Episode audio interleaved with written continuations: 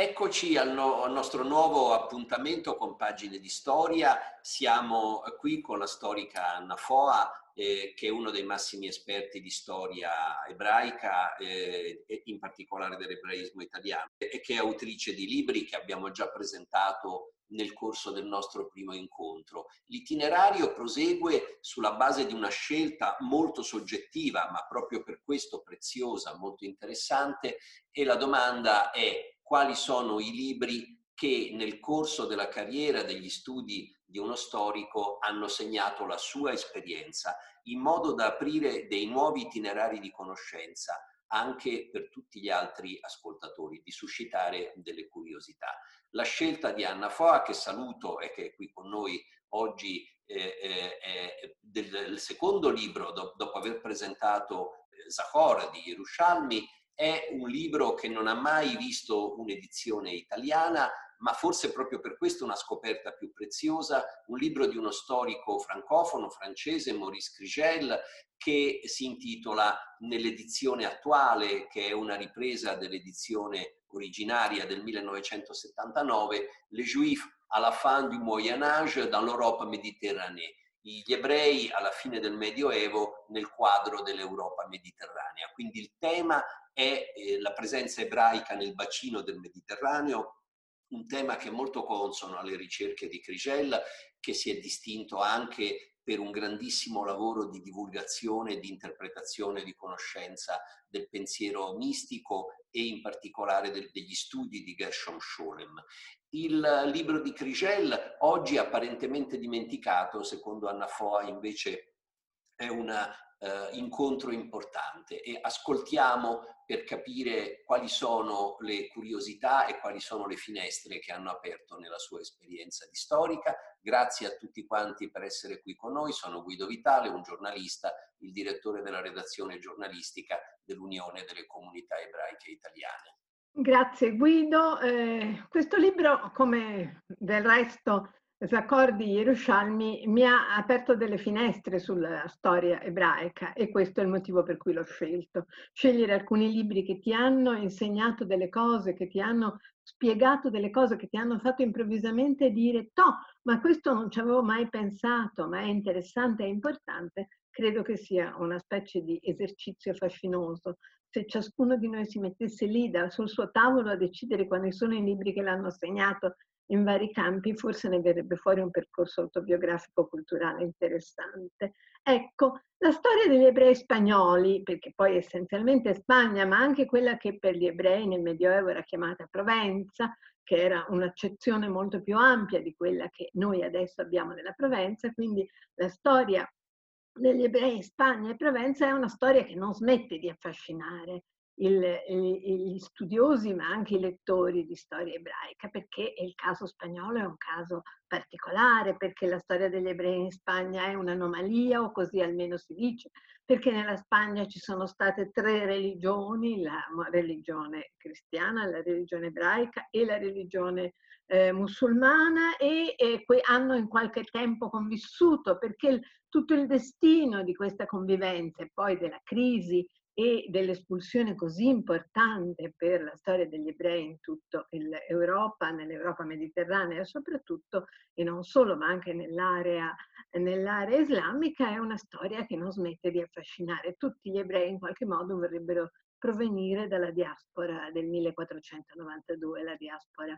eh, della cacciata, ma eh, tutti gli ebrei sefarditi, in realtà poi eh, le cose sono più complicate. A Torino, per esempio, dicono sempre, io sono torinese quindi ogni tanto rifrequento il mio mondo torinese, dicono sempre gli ebrei che sono a Torino sono sefarditi che vengono dall'espulsione spagnola, no, vengono in pratica per la maggior parte da quel mondo francese, mezzo schenazita, mezzo sefardita, che, ed è, sono passaggi che precedono di gran lunga l'espulsione dalla Spagna, ma la Spagna è qualcosa di importante, è una storia che è anomala sicuramente rispetto al resto della storia ebraica, per esempio quella italiana, ma che è molto importante. Perché? in Spagna, si domandano gli storici, state, c'è stato un percorso così in qualche modo differente. Le comunità spagnole hanno una storia differente, adesso la vedremo in particolare attraverso il libro di Crisel. Ma cosa ha spinto poi all'espulsione? Soltanto l'effetto dei eh, sovrani, delle pressioni conversionistiche, eh, dell'ostilità anti-ebraica o c'è qualcosa di interno, una disgregazione del mondo interno? Un grande storico dell'ebraismo, Isaac Ber, eh, che aveva a lungo studiato e raccolto in sue opere i documenti sulla storia degli ebrei spagnoli, parlerà dell'effetto disgregante del razionalismo, dell'averroismo, eh, del dissolvimento sociale accanto a questo effetto culturale grazie ai conflitti interni. Quindi alle origini della catastrofe ci sarebbe già una crisi interna. Il libro di Crigel è un libro che risale al 79 ed è un libro che a mio avviso apre nuove strade nell'interpretazione della storia spagnola, degli ebrei in Spagna, ma in qualche modo anche della storia spagnola. Innanzitutto ha un'ottica mediterranea, cioè accosta fortemente nel racconto continuamente la Provenza, Montpellier, Lunel, le grandi città culturali in cui il mondo ebraico si è espresso, in cui ha avuto importanza, sono accostate alle storie eh, che vengono dal mondo spagnolo, dalla Castiglia, dalla Catalogna. Poi ci sono, eh, oltre a quest'ottica mediterranea, c'è una puntualizzazione molto precisa e molto attenta su quella che è la storia sociale, culturale, economica degli ebrei in Spagna e in Provenza e la somiglianza, fra l'altro, fra le due storie. Per Crivel, a differenza per esempio della eh, vecchia interpretazione di Americo Castro, gli ebrei eh, spagnoli eh, sono fortemente marginali. Eh, Cricel arriva ad adottare un termine che è stato raramente adottato in, nel contesto della storia ebraica ed è quello di casta a proposito degli ebrei e una società divisa per caste in cui gli ebrei rappresentano una casta.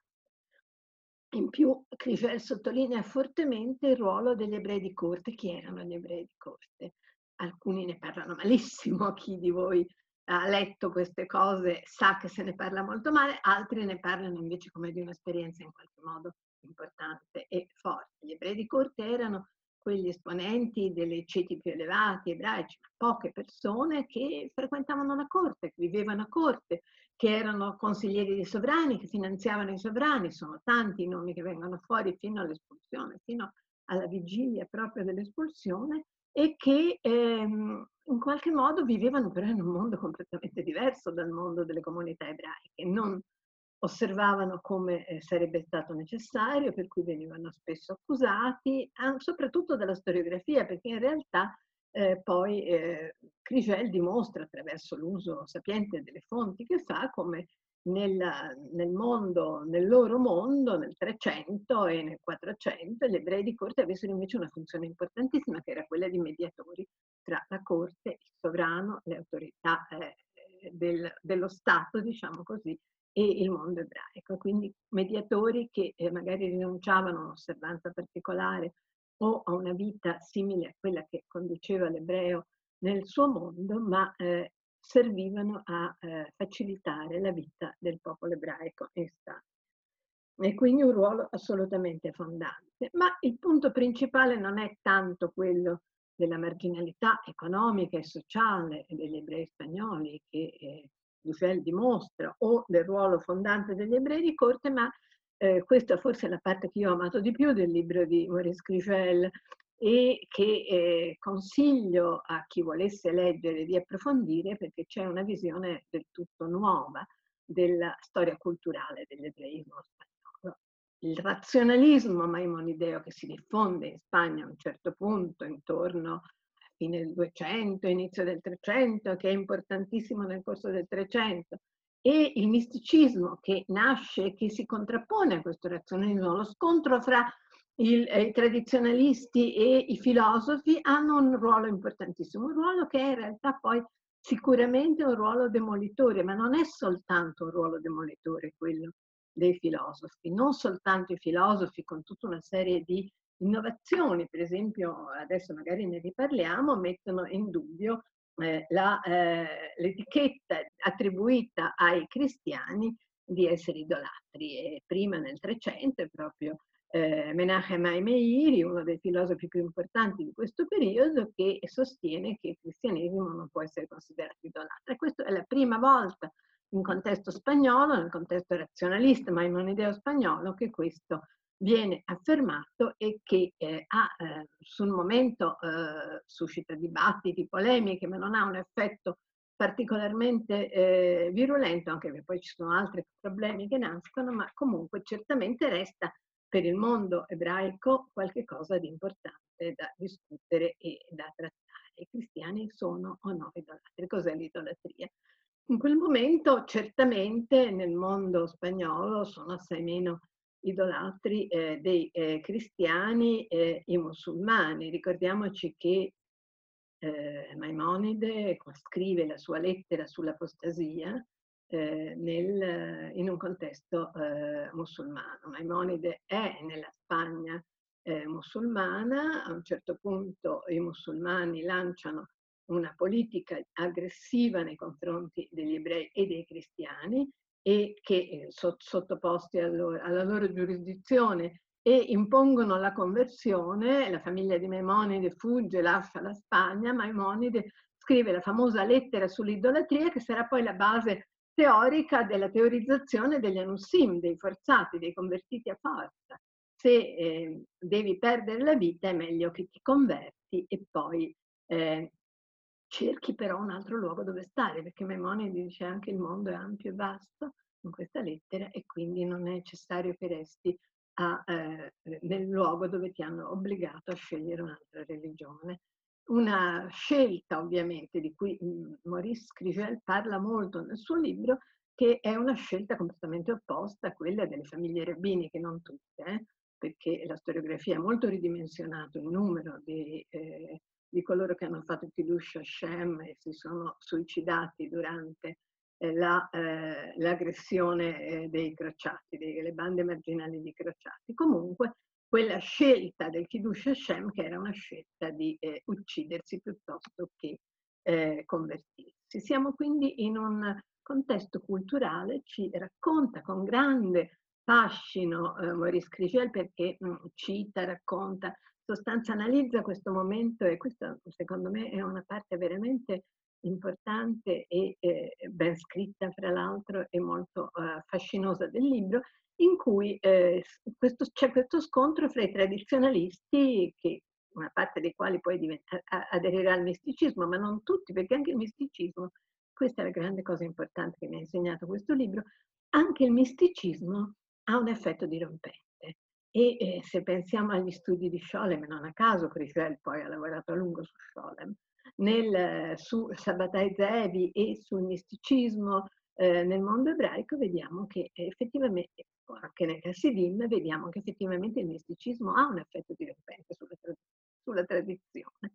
E il misticismo spagnolo ha un effetto altrettanto dirompente di quanto non ha il razionalismo, ci dice appunto Crisel. E racconta questo scontro, scontro in cui fra l'altro i mistici, i tradizionalisti, forse più che i mistici in quel momento, fanno una cosa che eh, sarà foriera di grandi eh, guai per il mondo ebraico, cioè ricorrono all'Inquisizione, da poco nominata, dicendo voi vi state tanto a occupare dei vostri eretici, ma perché non badate un po' anche ai nostri eretici non vi occupate un po' anche di loro e appunto si riferiscono alla cultura filosofica maimonidea che, si sta, eh, che è ormai diffusa e cercano di, eh, che, e chiedono che l'Inquisizione ne predisca la diffusione, si occupi dei libri, eccetera. È un piccolo,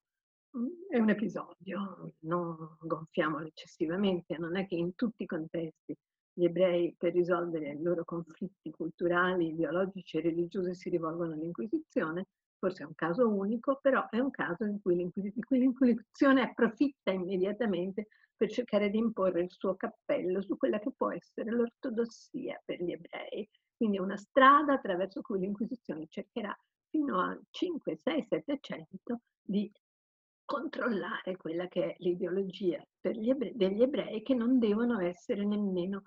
eretici nella loro legge, quindi qualche cosa che apre una strada di controllo e di imposizione molto grossa e molto pericolosa per il mondo ebraico. Un altro tema importante, direi, su cui eh, Crigel molto si diffonde è quello del, del, dei conversos e della integrazione dei conversos. Qui riprendiamo una cosa che avevamo già detto nella scorsa, eh, nello scorso eh, colloquio su Yerushalmi a proposito degli ebrei spagnoli e, e dell'integrazione. Nel mondo ebraico spagnolo, qui eh, Krifel lo dimostra attraverso una serie di fonti, di utilizzazione delle fonti, soprattutto fonti culturali, testi eh, di convertiti, eh, libri, riferimenti culturali, nel mondo spagnolo c'è una fortissima integrazione degli ebrei, degli ex ebrei. Converso si integrano fortemente. Abbiamo quindi sia in Gerusalemme che in Crivel un'immagine che eh, credo sia molto importante per, quella, per chiunque studi la storia degli ebrei o voglia capire la storia degli ebrei nel mondo eh, spagnolo, ma anche nel resto del mondo, cioè il rapporto fra conversione forzata e integrazione. Eh, siamo di fronte eh, a un'accettazione totale da parte della società spagnola del mondo eh, ebraico convertito. Gli ebrei convertiti entrano, ve le spiegate, nella società. Sono i eh, ce lo dimostra anche qui Crisel raccontandoci alcune di queste storie fascinose, sono eh, di solito eh, tra i privilegiati del mondo ebraico, perché il mondo ebraico non ci siamo ancora arrivati, non abbiamo ancora parlato, ci siamo buttati sull'aspetto culturale, ma il mondo ebraico spagnolo ha anche questa caratteristica di essere fortemente eh, segnato da divisioni di, eh, sociali e, e, economiche molto forti, quindi anche da conflitti interni, ci arriveremo un attimo fra poco, ma direi che ehm, in queste, queste classi più elevate sono quelle che accettano con più forza e con più, possiamo usare il termine entusiasmo in alcuni casi, leggendo queste fonti, sì, comunque con più rassegnazione, se vogliamo, questa conversione, perché non c'è niente da fare, perché il mondo ebraico si sente in qualche modo bloccato di fronte a quello che è, non ha storia, non ha futuro, non ha, eh, vede che tutto gli si sta chiudendo intorno, si sente sempre più emarginato, sempre più impoverito, se vogliamo, e allora i ceti dirigenti aderiscono a quelle che eh, fra l'altro sono poi le grandi grandi dispute teologiche all'inizio del Quattrocento che portano a quella che Rigel eh, definisce la, la, disfatta teologica dell'ebraismo. Ecco, parlavamo di eh, divisioni di classe. Le società eh, ebraiche, dico lei perché sono comunità, le comunità ebraiche spagnole sono fortemente segnate da divisioni di classe eh, ci sono i banchieri ricchi, ci sono ebrei molto più poveri, ci sono forti sottolineature e una forte dominanza delle, dei ceti più elevati sui ceti meno elevati. Ci sono conflitti di classe interni al mondo ebraico, il mondo ebraico è, è spagnolo è più numeroso di quello italiano, di quello di altre zone, questo favorisce la diversificazione sociale. Ehm, in questo contesto eh, troviamo un'anomalia, questa è veramente un'anomalia, un unicum della storia degli ebrei spagnoli. Gli ebrei spagnoli hanno il diritto di eh, esercitare un potere giudiziario che nessun altro Stato riconosce agli ebrei, cioè di avere dei tribunali che arrivano fino a poter condannare a morte in barba e in deroga tutte le norme talmudiche che circondano la condanna a morte di una tale siepe da renderla quasi impossibile, i tribunali spagnoli condannano a morte. Condanna a morte che poi, come per i tribunali della Santa Chiesa dell'Inquisizione, vengono eseguiti dallo Stato. E ehm,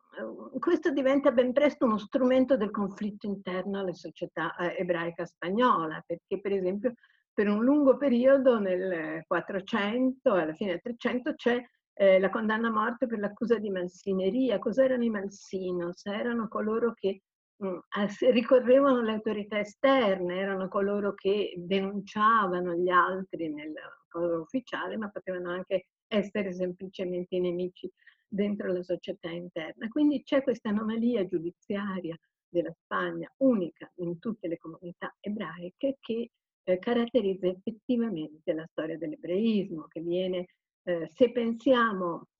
alla spinta conversionistica fortissima che c'è in Spagna, altra caratteristica sono,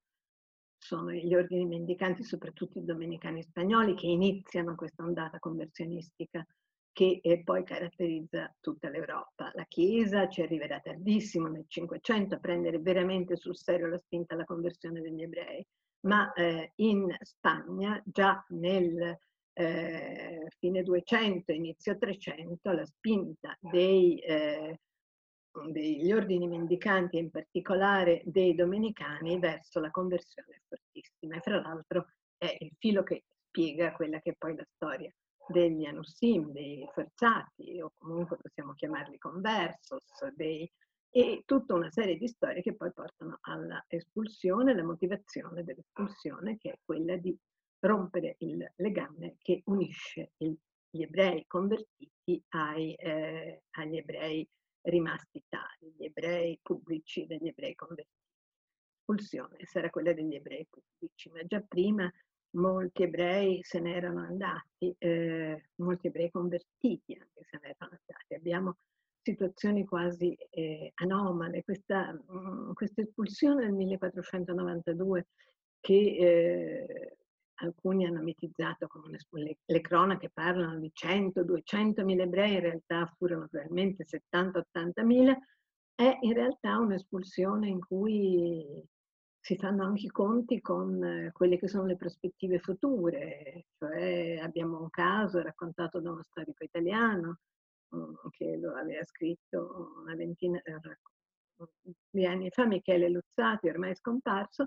e Michele Luzzati raccontava come di una famiglia spagnola che si affronta tutte le difficoltà del viaggio fino in Italia, difficoltà grosse perché erano per mare, le navi affondavano come adesso affondano i barconi, e eh, arrivano in Italia, si fermano a Lucca, sono ebrei pubblici, hanno affrontato tutto questo in nome del loro, eh, della loro identità, eppure eh, 15 anni dopo, 10 anni dopo, forse anche un po' meno, si convertono. Perché? Perché in Spagna ad alitare sul collo dei conversos a partire dagli anni 80 del 400, 15 anni più o meno, un po' prima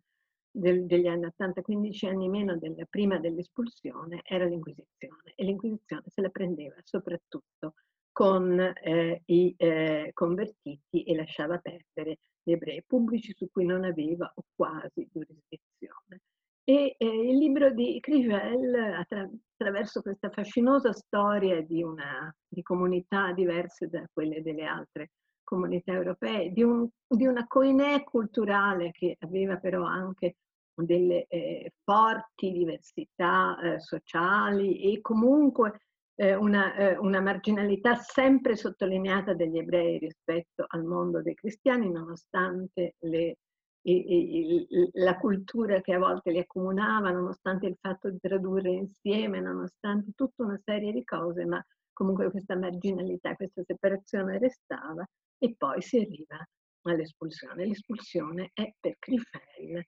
la eh, campana a morte per, per il razionalismo eh, degli ebrei spagnoli, per il razionalismo filosofico che aveva caratterizzato una parte degli ebrei spagnoli. Una storia, credo, in cui